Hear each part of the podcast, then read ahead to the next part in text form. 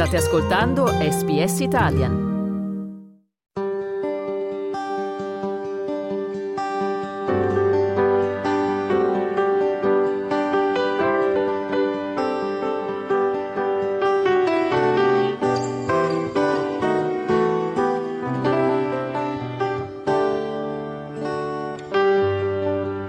Una vita, una storia.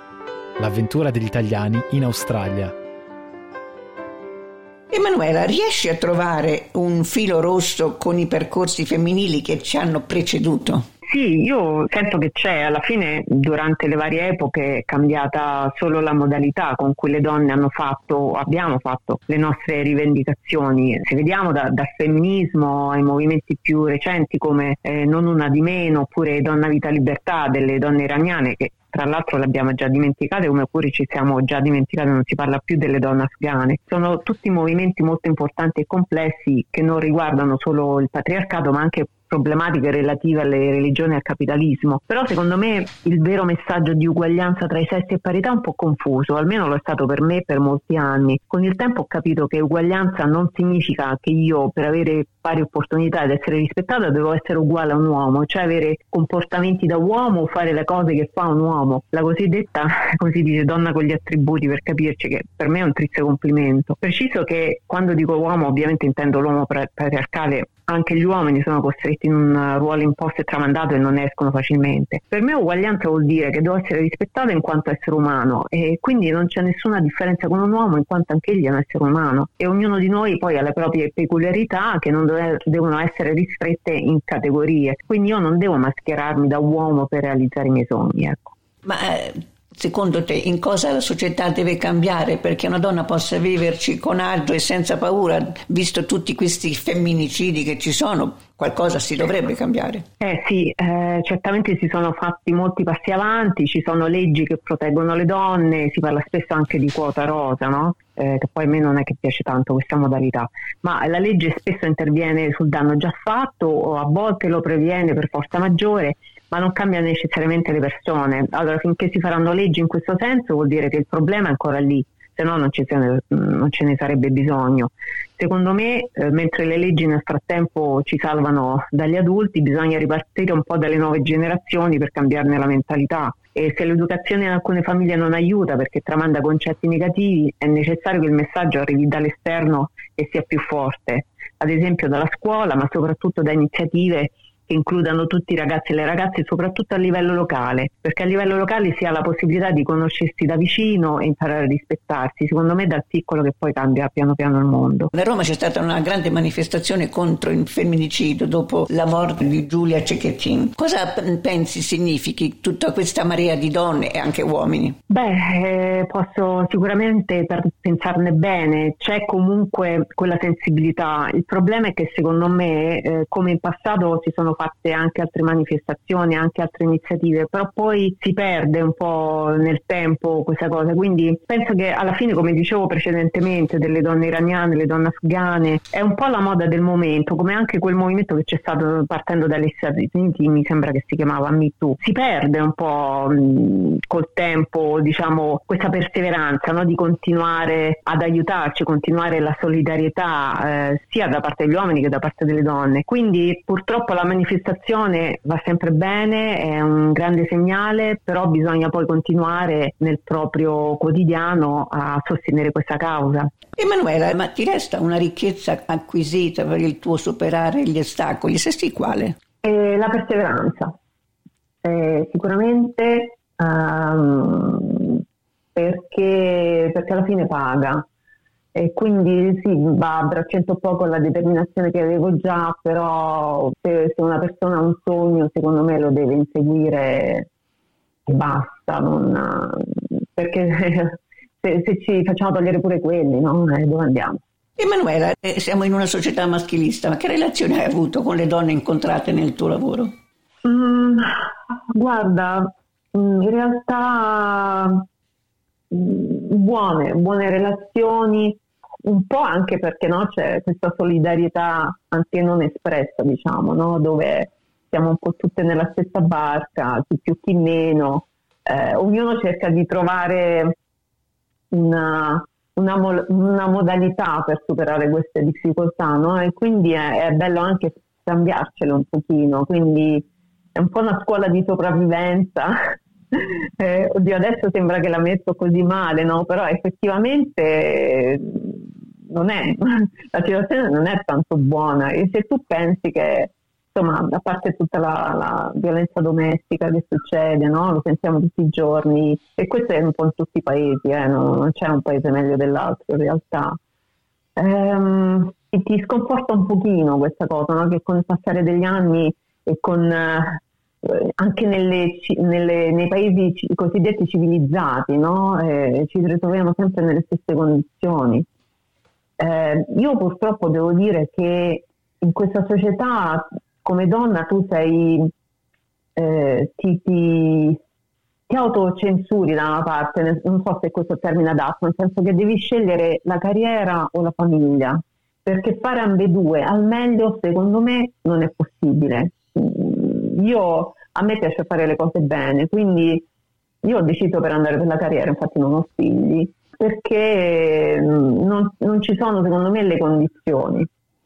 Io spero che insomma in futuro le cose cambieranno e con le nuove generazioni che siano molto più consapevoli di questo, ma eh, devo dire che sono un po' sconfortata perché non vedo tutti questi cambiamenti per ora. Non vedi cambiamenti in Australia, ma in Italia cosa, cos'è per te l'Italia oggi? L'Italia oggi purtroppo per me è la stessa cosa di ieri. e sì, in realtà non è cambiato nulla. Eh, io sento, sono ancora in contatto con tutti i miei colleghi, eh, colleghi fisioterapisti, con i miei amici. Io vado in Italia tutti gli anni, anche per insomma, a volte due o tre mesi l'anno, e vedo soltanto un deterioramento di quello che ho lasciato. Quindi non solo non è cambiato niente, ma anche in peggio.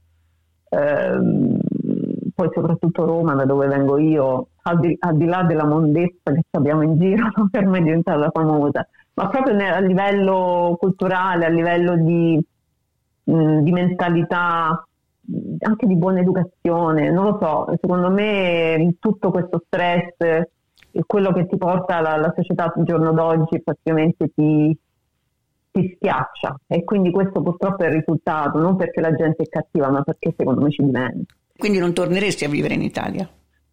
Guarda, al momento no, eh, finché almeno mi troverò nella mia fase di vita lavorativa no. Eh, in pensione in realtà mm, ci sto pensando perché ti ho detto sono una fase nostalgica e quindi secondo me in pensione è un discorso diverso perché non ti vai a scontrare con il sistema o, o meglio ti vai a scontrare solo in minima parte e quindi tante cose non, negative non le vivi più da quel punto di vista. Quindi ci sto pensando sinceramente di ritirarmi in Italia anche perché in Australia probabilmente non, non avremo più nessuno io e mio marito insomma nei, nei, nei prossimi so, dieci anni. Per cui sì. Fra una decina d'anni ritorno in Italia? Mm, sì, perché no? Ovviamente vediamo come va perché sai com'è, qui ogni giorno c'è una novità, insomma, vediamo, vediamo. Emanuela, l'Italia è rimasta quella che era, anche un pochino più sporca, come hai detto, e, ma l'Australia com'è cambiata? L'Australia, L'Australia pure è cambiata. Allora, quando sono io, eh, quando sono arrivata io nel 2004, quindi sono già 19 anni, è volato il tempo, ti dico che mh, mm, tutto molto più di, di, diverso. Allora, ti faccio alcuni esempi molto pratici. Quando mandavi il curriculum mh, mm, per cercare lavoro, anche se non c'era un vero e proprio annuncio, io spesso li mandavo eh, come fisioterapista, se non c'era spazio, non c'era posto, eh, loro ti scrivevano eh, una lettera, proprio ti mandavano una lettera via posta dicendo grazie per aver mandato il curriculum, ma no, eh, al momento non è possibile, eccetera, eccetera. Io rimanevo abbastanza scioccata da questo perché sai, in Italia non ti risponde nessuno, no? Però adesso non ti risponde nessuno uguale, quindi questa cosa per esempio è cambiata. È cambiato anche la, la politica, è cambiata tantissimo. Mi ricordo di questo fatto eh, di, a eh, uno dei deputati, se non ricordo male, praticamente si era dimesso semplicemente per aver utilizzato la carta di credito del partito per andare in albergo con la, con la sua amante, se non ricordo male. Quindi si era, avrà speso un centinaio di dollari, più nemmeno, si era dimesso per questa cosa. Adesso i politici in Australia sono come quelli italiani, stanno attaccati alla sedia, alla poltrona e non si spostano nemmeno con casi di corruzione dove girano migliaia di dollari, scusa, migliaia, milioni di dollari. Quindi eh, anche qui eh, non è più come prima, la, la corruzione aumentata, eh, insomma, per non parlare del costo della vita pure, insomma.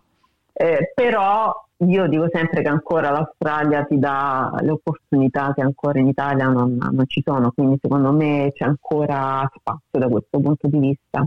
Emanuela, per concludere, quali sono i tuoi proge- prossimi progetti a breve e a lunga scadenza? Allora, sicuramente finire questo dottorato di cui ti parlavo e appena me ne libero, eh, la mia idea sarebbe di, di scrivere un libro. A me piace molto scrivere quindi eh, scrivere qualche articolo, cose che già sto facendo, comunque ho già avuto qualche pubblicazione, però scrivere un romanzo, eh, ovviamente la, la, base del romanzo sarà sull'immigrazione chiaramente perché è un, un, tema che mi sta molto a cuore e poi insomma ho la mia esperienza. Quindi chi lo sa, magari da, da gente immigrazione mi sposterò a essere scrittrice e vediamo quello che ne uscirà fuori. E invece se qualcuno volesse scrivere qualcosa di te, cosa vorresti che scrivessero? Oddio, questo mi sembra un po' tipo un necrologio. so. no, magari so, ci pensiamo fra diversi anni. No, spero che mm, a me in realtà no, non piace essere tanto sulla ribalta, anche se, se in realtà forse ci sono, no? perché mi fanno interviste, insomma faccio seminari, magari insomma il mio nome esce fuori abbastanza spesso, però sono una persona abbastanza riservata, continuo a esserlo. E quindi... Non ci pensi proprio? No, vorrei che nessuno scrivesse nulla, poi insomma ognuno fa quello che vuole, però mh, ognuno insomma, può pensare a me come, come vuole. Quali sono alcune lezioni di vita che vorresti passare agli altri? Io sicuramente la prima in assoluto che, che, mi ha sempre portato lontano è quella di provarci sempre. Provarci sempre, ovviamente con le, la dovuta organizzazione, non, non buttarsi così eh, alla, come viene, come si dice a Roma, ma um, organizzarsi per bene, però provarci, eh, perché poi alla fine le coincidenze secondo me non esistono, Uno, ognuno di noi si prepara il terreno anche in modo inconscio e poi alla fine tutto si mette al suo posto e le cose vengono quando meno te l'aspetti.